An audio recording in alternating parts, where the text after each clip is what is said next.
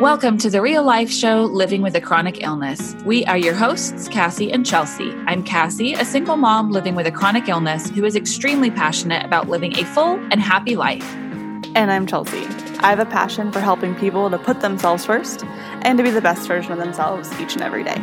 We came together to create the Spoonie Hub, an uplifting community that offers resources, guidance, support, and offers you the space to be yourself, be heard, and feel understood.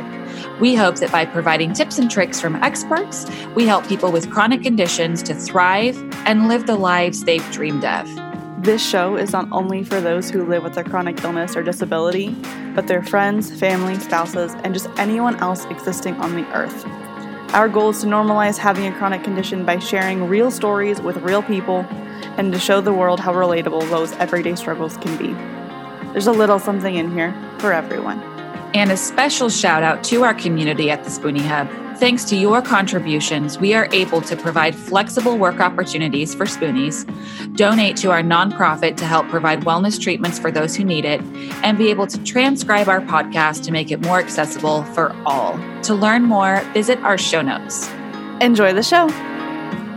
Hi, everybody. Welcome to another Making a Difference Aerie Changemaker episode. Today we have Valerie on our interview. Valerie is the founder and CEO of the Validation Project, an international organization that has impacted 40,000 students in 105 countries to turn passion into positive action through social change programming, career field trips, and post secondary resources around the world. Valerie's kindness curriculum is taught in 1,000 schools, and her Trailblazers campaign has provided more than 100 high school students with field trips to places like L'Oreal Paris, Education First, and Harvard University for mentoring sessions and career workshops. Valerie was recently named an Aerie Changemaker.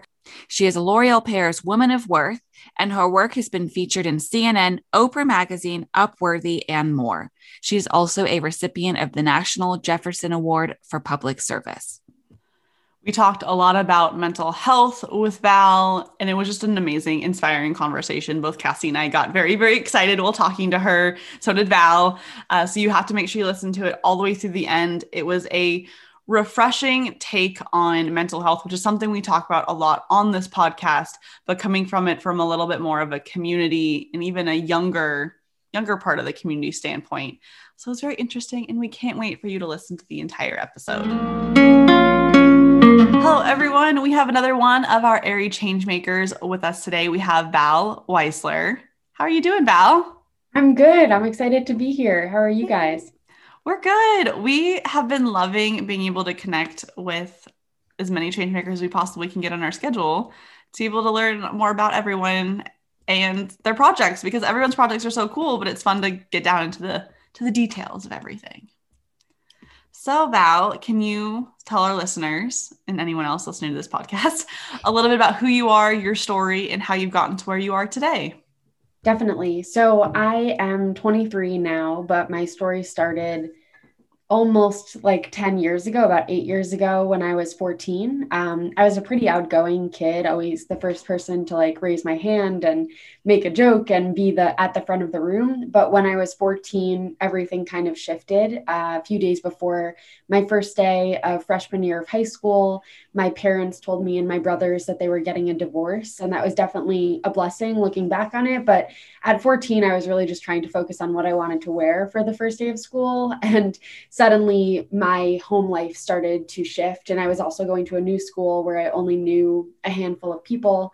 So I became really shy, not because I was normally a shy person, but because I told myself this narrative that if I didn't talk, then nothing else in my life could change. If I was as passive mm. in my life as possible, then everything else I could count on being constant, even if my home life was all up in the air. Um, so I started to make a game with myself of how long I could go throughout the day without looking at anybody and without talking to anybody. And because of this, stereotypically, a group of girls, very like Disney Channel original movie, started to bully me and would do it by putting notes in my locker so that when I'd get to my locker to get out my books for class, there were notes there telling me that if I wasn't going to talk, I shouldn't come to school and I shouldn't be here at all. And at this time I was feeling pretty vulnerable, classic like 14 year old self esteem plus home changes. So I started to tell myself that what they were saying was true. And I really branded myself with this identity of if you're not going to talk, then you're not worth it. And then I would get to class, which was usually like academics was my safe space. And students would ask me, Are the rumors true? Are you really mute? Do you really not have the ability to talk? Because it was pretty believable. If they asked me what my name was, by the time I'd stutter that my name was Val, they would already be on to the next part of their day. So for me, the first half of my freshman year was basically groundhog day of the same day over and over mm-hmm. again not talking not looking getting bullied going home taking a nap waking up um, counting down the hours until i was back asleep and i started to tell myself this story that i was the only person that was having a hard time and that everyone else was like thriving in their freshman year and i was just really at the brunt of it until one day i saw another student being bullied at his locker and it was like this light turned on and i realized that this issue wasn't just affecting other students in my school but it was systemic and it was happening around the world and so much it was so much bigger than me and what i was going mm-hmm. through um, and in this moment, my shyness and my fear of speaking really went away. And the only thing I could think about was, what do I want someone to tell me right now? Because I felt like I was watching myself in the bird's eye view when this student was being bullied. And the only thing I wanted someone to tell me was that I mattered, that it wasn't, mm-hmm. it didn't matter if I didn't talk and it didn't matter if I wasn't going to look at you or if I seemed really sad or it like was like once in a lifetime that I wore jeans and I combed my hair, but that I still was there, that they saw me, that I wasn't invisible. So I went up to the student who was getting bullied and I said, You matter. Um, and I told him that I was bullied too and he started to cry and he told me that he had been bullied since kindergarten and that someone coming up to him really validated him and gave him this hope to be able to move forward and figure out what it could look like to you know fix this situation and for me this was the first time in six months since i had started high school that i realized the power that words had positively I knew all too well the way that they could be powerful negatively because I felt the impact on me every day when I was called those negative words in the hallway or the words that were written on the post it notes. But seeing the impact that I could make with someone positively made me realize that there was like this secret sauce we could play around with when it came to bullying and self esteem for students. And the word validation was what really stuck with me this idea of confirming someone's worth um, getting that like roller coaster feeling in your stomach because the thing you were insecure about is the thing that somebody else goes up to you and says, Hey, I love this about you.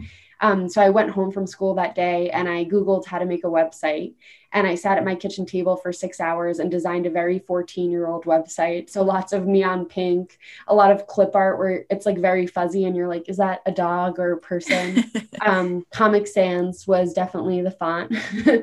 um, and uh, it was it didn't really matter though like what kind of website it was because for the first time i had this like fire in my belly and i could feel like oh wow like i have the power to do something about what i'm experiencing. Um, and at first the validation project was really just like a lunchtime meetup at my school for me and other kids that were getting bullied. But as we started to do actions in our community where we were putting post-it notes with positive messages on lockers. And we were going into classrooms and talking about what it means to not just tolerate each other but to go the step up and collaborate together to fix the issues that we're seeing. Um, it got picked up by the local news and i started getting emails not just from students in my school about being bullied but from students in other districts and soon other states and countries about whatever it was that they were experiencing that was hard being the only student of color in their classroom uh, being the new kid in their classroom being in the foster care system and switching schools every six months not liking how they looked in the mirror um, navigating fat phobia in their school system. So uh, the validation project shifted from just focusing on bullying to being able to kind of look at like what does it look like to provide my generation with the financial and supportive resources, whether that's mentorship or funding, to be able to take whatever it is that they're experiencing and use what they love to solve that issue at the greater level.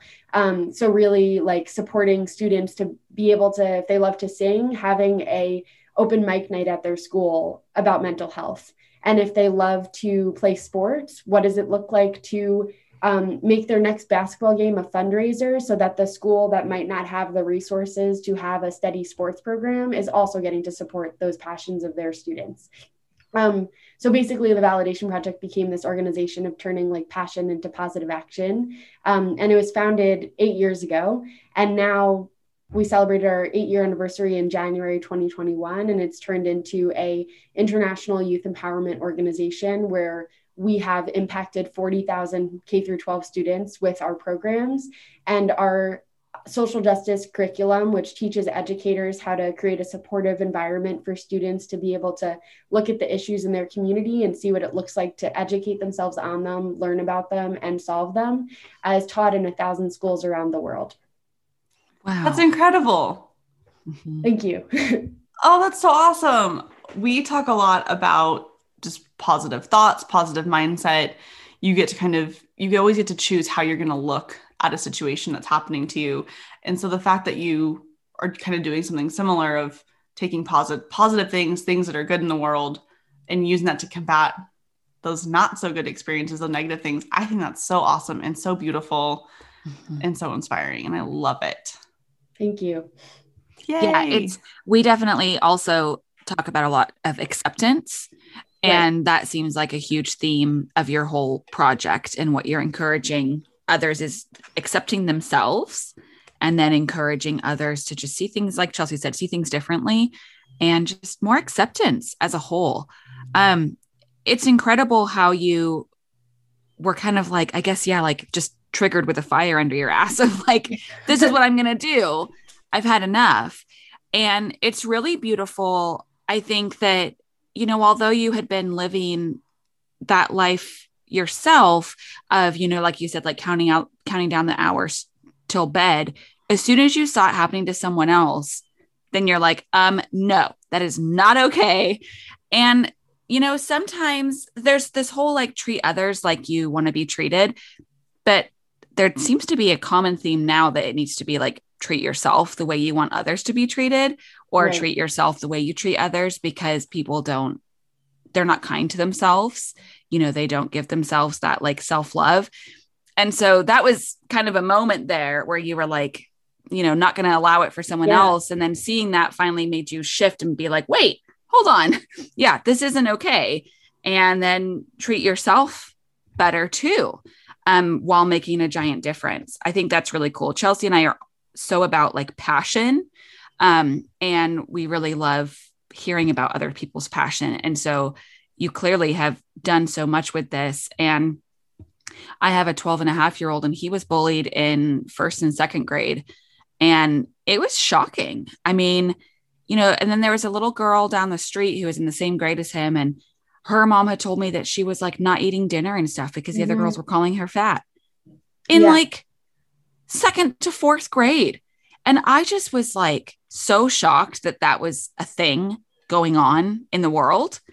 Um, but you know, it was obviously attention uh, attention needed to, to be brought to it, and I wouldn't have believed or not not not, not believed, but I just they're so young, you know. So um, I think it's incredible that you're making a difference Thank in you. the world of bullying. It it it needs to be sorted. It needs help. It needs love and support.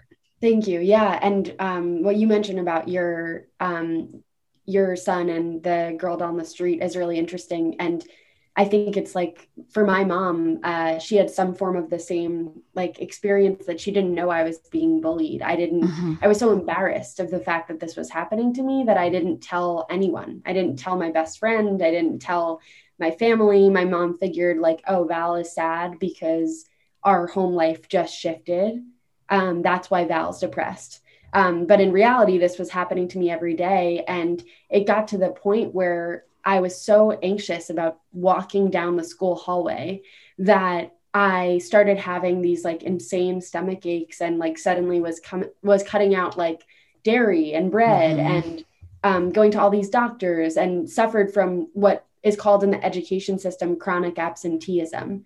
And it's when a student is navigating physical or emotional pain at such a depth that they are absent more days than they are present.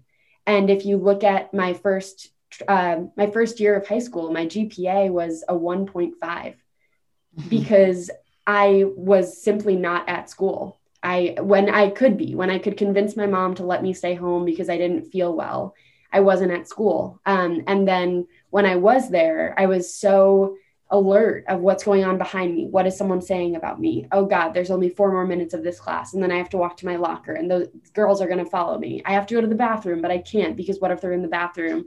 That, um, you know, your grades start to suffer too. And mm-hmm. the, the issue of bullying, no matter where it's happening, whether it's on Instagram, cyberbullying, or it's at recess or at the lunch table, it domino affects every other part of a student's life because if they can't feel safe and supported in the school system, even if that's on Zoom now, they're not going to be able to realize that they have a passion for history or mm-hmm. that math, God bless them, really gets them excited. um, so it's it's really interesting to take a look at, and that's what the validation project kind of tries to focus on is a lot of um, the government mandated anti-bullying curriculum in the United States focuses on this idea of tolerance and preaching to students we have to tolerate each other and when I was getting bullied, it wasn't like my school didn't have this curriculum. They taught it. We had assemblies about tolerance, but students would then go out and they would bully people. So the validation project tries to look at it from this bird's eye view of okay, what's the step above tolerance? It's collaboration. And if a mm-hmm. student is bullying someone else, it's not because they're just doing it because they're like, why not? I'm bored.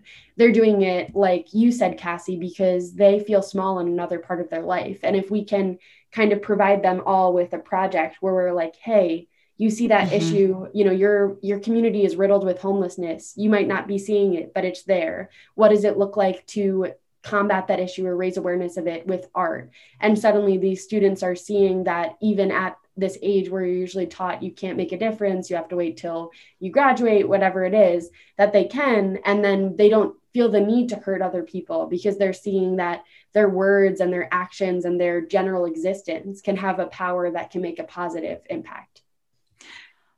That's, That's incredible. I love Val that you've taken it. It is a bird's eye view. It is a 360 view because you're right. When bullies bully, it's generally not because they're just mean at heart. I mean, maybe some people are, but most of them is they have an issue within their own life, within themselves mm-hmm. that they don't know how to deal with. And so they're unleashing that that that struggle on others. And right. so I love that you're trying to not only help the people that are being bullied themselves, but also stopping the bullying from happening in the first place. One thing that kind of came to mind is both of you mentioned, like Cassie, you said, like you didn't know that your son was being bullied in values, so you didn't share with your parents. Right. I was fortunate to not really be bullied too much growing up. I was like in the middle of the crowd so i like blended in enough where like people knew me but they didn't say too many things to me right, right. and so my question is do you have any advice of how we can really support others not knowing what they're going through not knowing what they're doing in their life um, because a lot of people don't come out and share the things that are mm-hmm. bothering them do you have advice for people since this is something that you do every single day i'd love to hear your insight yeah um my biggest thing that I've learned is not assuming. Um, so like it's so easy it's it's internally programmed in our brains to mm. look at someone and look at how especially on social media and right now with the pandemic most of the interpretation we're getting of people is from what they're actively choosing to share um, we're not getting their normal body language or their like sigh when you're getting a drink mm-hmm. with them at a bar or you're getting ice cream with them or whatever that is. Um, not assuming what their life is looking like, uh, because when we assume, it's really easy to fill in the gaps with our own story, uh, whether that's negatively or positively.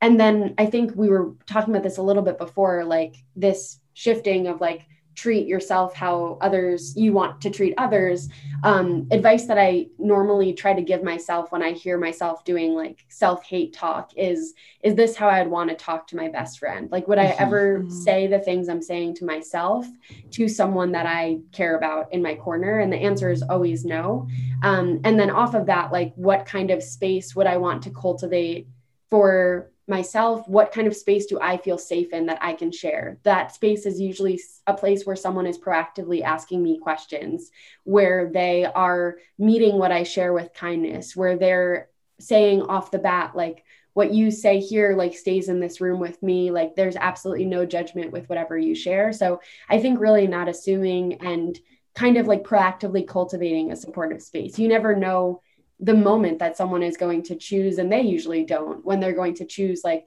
okay now's the time where i'm going to tell you that i'm actually having a really really hard time but if mm-hmm. you can work on having an environment of open communication and of general check-ins um, it's likely that that person is more ready to open up and mm-hmm. off of that like really digging deeper than the how are you um, a lot of my friends joke that like we ask each other how are you and how are you really and mm-hmm. like kind of pushing yourself to be real with your people is going to make them feel more comfortable sharing with you mm-hmm. yeah that's so funny chelsea and i did a well i don't know if we did a whole podcast on it now but we did a whole in-person support group about answering the question how are you mm-hmm. and how to answer it because in the chronic illness world it's the same thing. It's like okay do i share how i really am right. or not? And um, so we did like a whole workshop on navigating what you can say what decisions lead into what you decide to say you know et cetera. Um, but the collaboration i mean is amazing and just the safe space and expression you know um, my son so like i said he'll, he'll be 13 this summer and he was in a piano lesson and he was this was just getting into preteenness i was seeing a shift from like mm-hmm. age 9 10 you know that i was like wait what? And his piano teacher who's also his uncle was like you know it's okay to emote. You can you can emote. You can have emotions you know? And the but way, also little boys are taught to not have emotions. Right which is exactly. a whole other issue that we don't have to go into right now. Yes. But yes. And it was like you know, kind of like the way he put it, like you can you can emote you know it was kind right. of funny and so my right. son like laughed and then he kind of like shared his emotions a little bit and expressed himself and there definitely is a huge part missing in a lot of the school system and especially like you said like society clicks age generation of expression um, and finding like, I love that you are trying to create collaboration, like you said, to make a change and encourage finding passions.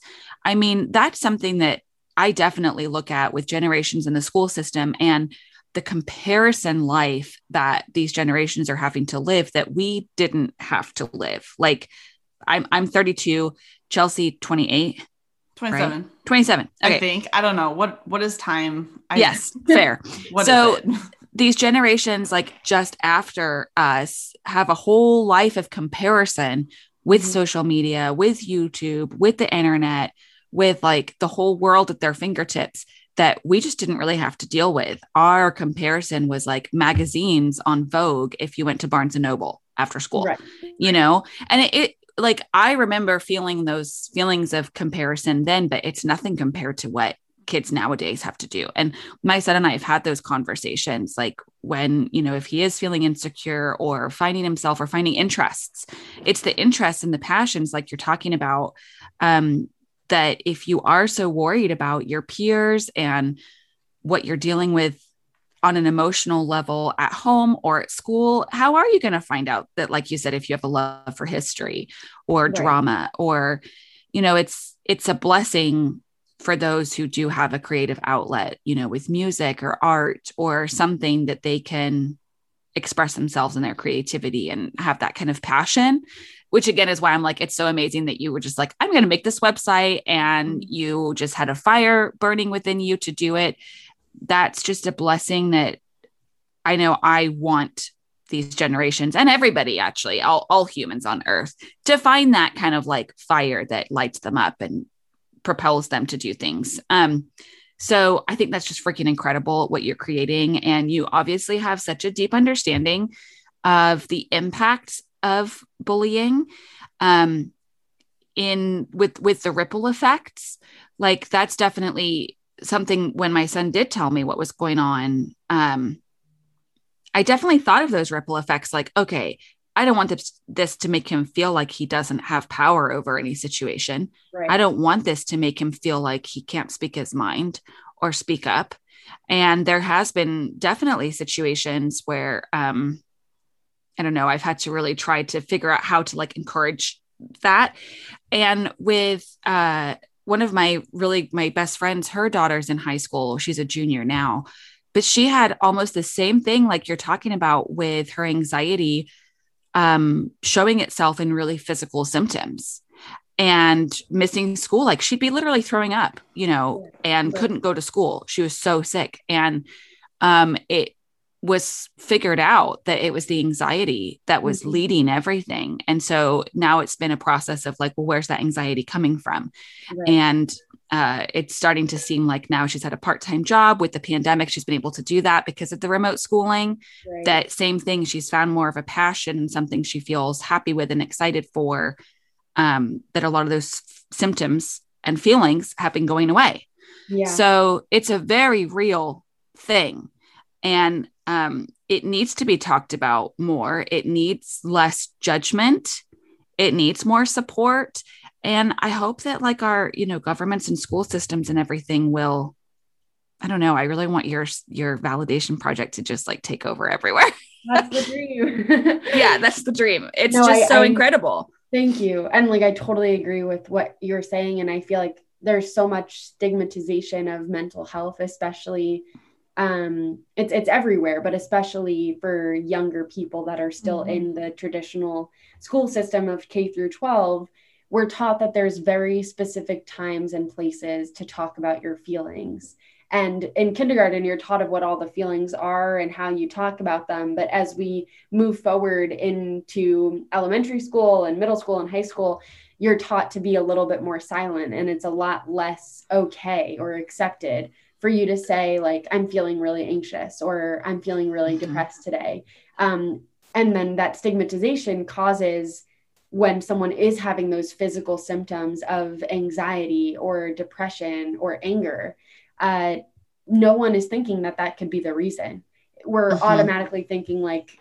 for me it took a year for myself and for my family to realize oh the reason that i can't eat all these foods and they cause me anxiety and stomach aches and i've been to all these doctors is just because i don't feel safe in the place where i'm spending my the most amount of my Mhm. time on a daily basis um, and like starting the conversation about that is crucial because it's if we teach kindergarteners or middle schoolers now that talking about your feelings and mental health and being welcoming when someone talks about theirs is cool we could literally shift the mental health landscape for generations to come Mhm. absolutely it's the normalizing it which is what chelsea and i are also super Yes. passionate Oh, about yeah.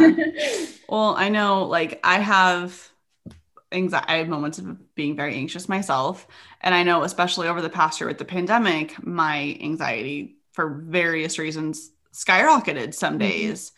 And so it was interesting. I, because I'm very open and upfront about how I feel, I have no problem telling someone, I'm not going to do whatever it is you want me to do because I'm anxious as shit Right. and that's just that's not what i'm capable of doing right now but i have been around people that like they either haven't wanted me to express myself that way they didn't want that honesty or they didn't think it was like the right reason Mhm. and it's been interesting to kind of see like like for example my um fiance's family has a lake house and i didn't want to go to the lake because i was very much like i want to stay in my bubble because my bubble feels really safe and i want to stay at home and that's what i need and like there's been times where it's like well is that really a good enough like quote unquote good enough reason to not like go to the lake and spend time with family and i was like i Mhm. think it is yeah and I don't really care if you don't. But and so it's it is interesting that I think there's a lot of work being done to decrease the stigma on mental health and support people's individual experiences, but there's still a, a long way to go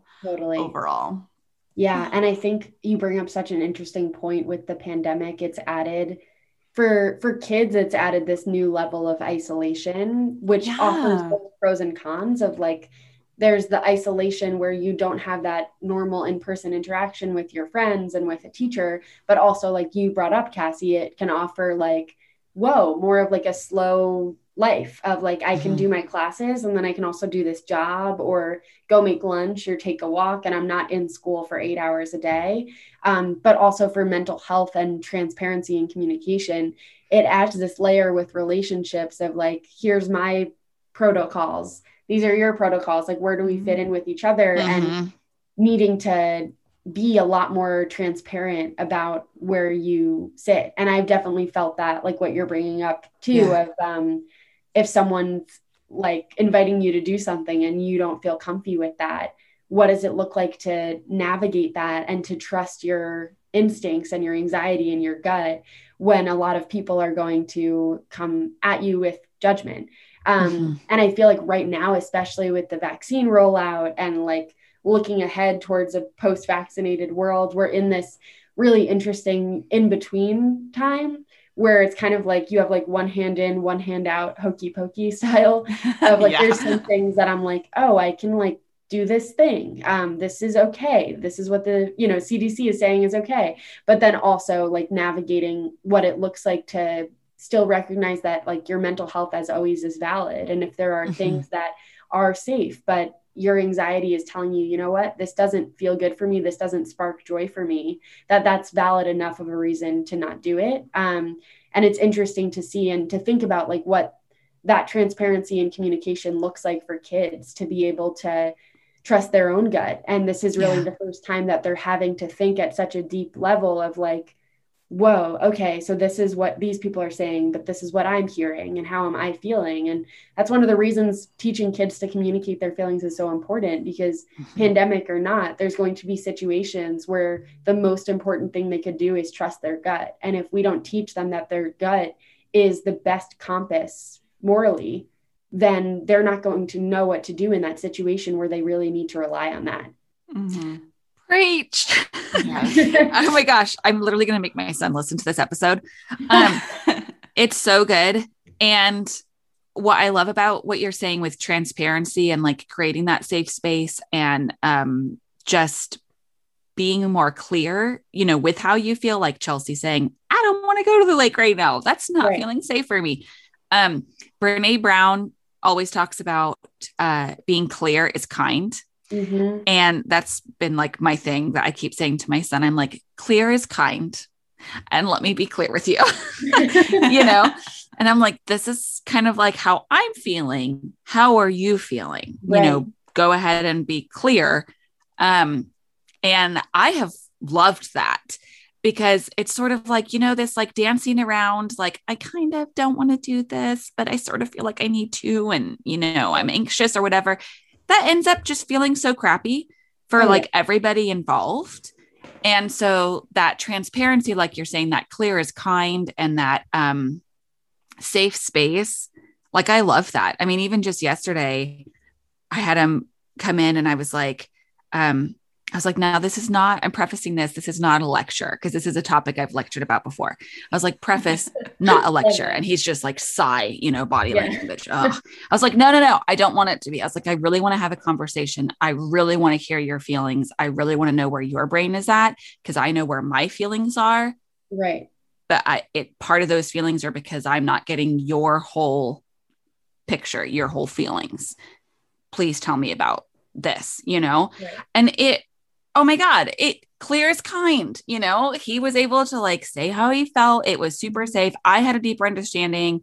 It was just, it was really nice. Um, and so I, I, I think that's amazing. And I can only imagine how much more challenging that is in like a peer relationship right, situ- right. situation you know um kids that age or high schoolers when there are so many factors going into play hormones society self image, mm-hmm. outward image, all the things to get people to open up and you know say how they feel or right. be able to talk about having an issue with anxiety or mental health i mean that's just got to be like so much more difficult you know than having a safe space with a parent and it was even challenging for both of us to get to that point of expression emoting you know yeah so no, I, yeah it's um yeah it's it's such an important skill and like for me, I grew up in a home where I was taught to communicate, especially with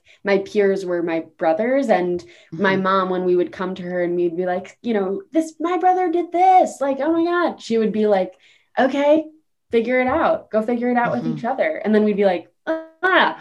yeah. but then we like learn to like sit across from each other and be like, this really upset me. And my brother would be like, well, I'm sorry. And like we were like five, but uh, and it was probably like, you know, you threw me in the mud or whatever. But yeah, um, those skills like translated to now where like communication is like my biggest love language. Like if there's a mm-hmm. hard thing that we have to talk about, like the only thing I care about is that we actually talk about it. Um, and I think uh, what you're saying is so interesting too, of like that should be something that's taught in schools. And there's a lot of teachers and schools that are getting the resources to be able to have those conversations.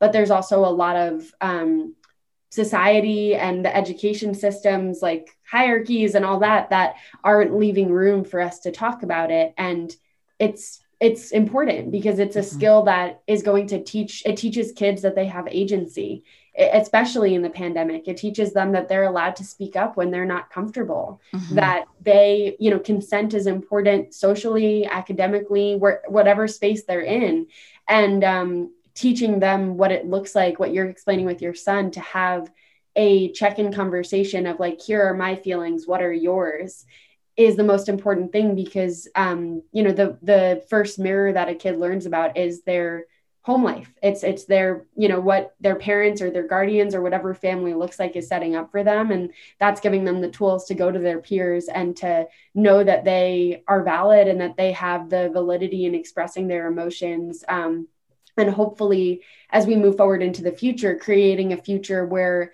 saying i'm feeling anxious today or you know i don't want to go to the lake house that doesn't bring me joy is something that's as accepted as I have a fever and I can't mm-hmm. do this thing.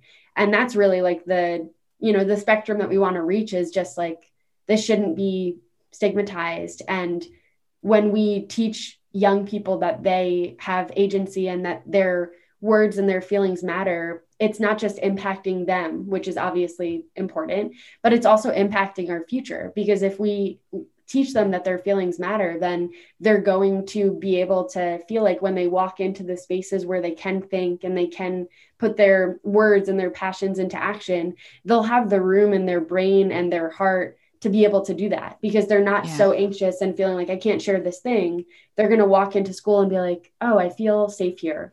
And that gives me the allowance to realize that I love what I'm learning in science mm-hmm. class or that you know this book is like i can't put it down this is exciting to me and that's going to impact the people that are like leading our world in mm-hmm. the future too mm-hmm. This is so exciting what you're doing. you guys are getting and, me so jazzed. I'm like, huzzah. well, like I said in the beginning, we love we love someone with some passion. And really quick, Chelsea, because you're probably going to ask a really good question. I just wanted to say um, that along with like what you're doing like you said how impl- they should be teaching this stuff with, in school uh, we had a conversation on one of our episodes i can't even remember which one it was now but it was on those same lines of there's all this shame around like counseling or therapy that people are mm-hmm. embarrassed and won't say they're going to counseling or therapy literally they're just learning some life tools of right. coping that we weren't taught in school. And maybe you were lucky enough to have parents that did teach you some of that stuff, but the mm-hmm. brain changes, the body, the emotions, everything we grow and we change. Yeah. And we need someone to help offer up those tools, exactly. you know, for us to use. And it's when I said it like that, someone kind of wrote back too and was like, oh, yeah, right. I guess it's true, you know? Okay, Chelsea, I just wanted to throw that in because it fit. Yes. Yes, definitely. it did. And I'm glad you mentioned that. So I'm curious, since you do work with kind of K through 12 students, does do you do more programming with like older high school age students or is there a good amount of programming that goes towards the younger students that are in elementary school because right. i know i'm just i'm curious because but the skills are important for both ages mm-hmm. and i just yeah I, i'm just curious to see how that ends up being distributed yeah. So it's most our majority in terms of like the exact numbers um, we work more with middle and high school students than we do with elementary and preschool but we do do programs with elementary and preschool um, for example we did a preschool program last year where it was an in-person event and we taught we explained what activism and social justice is to four-year-olds um, and what does it mean to be an activist? And like you could see the wheels turning in their head of like we started at the t of like this is kindness. What does kindness mean? Okay what does it mean when you see something that bothers you in your community and you do something about it? That means that you're an activist and this is what it looks like to do activism.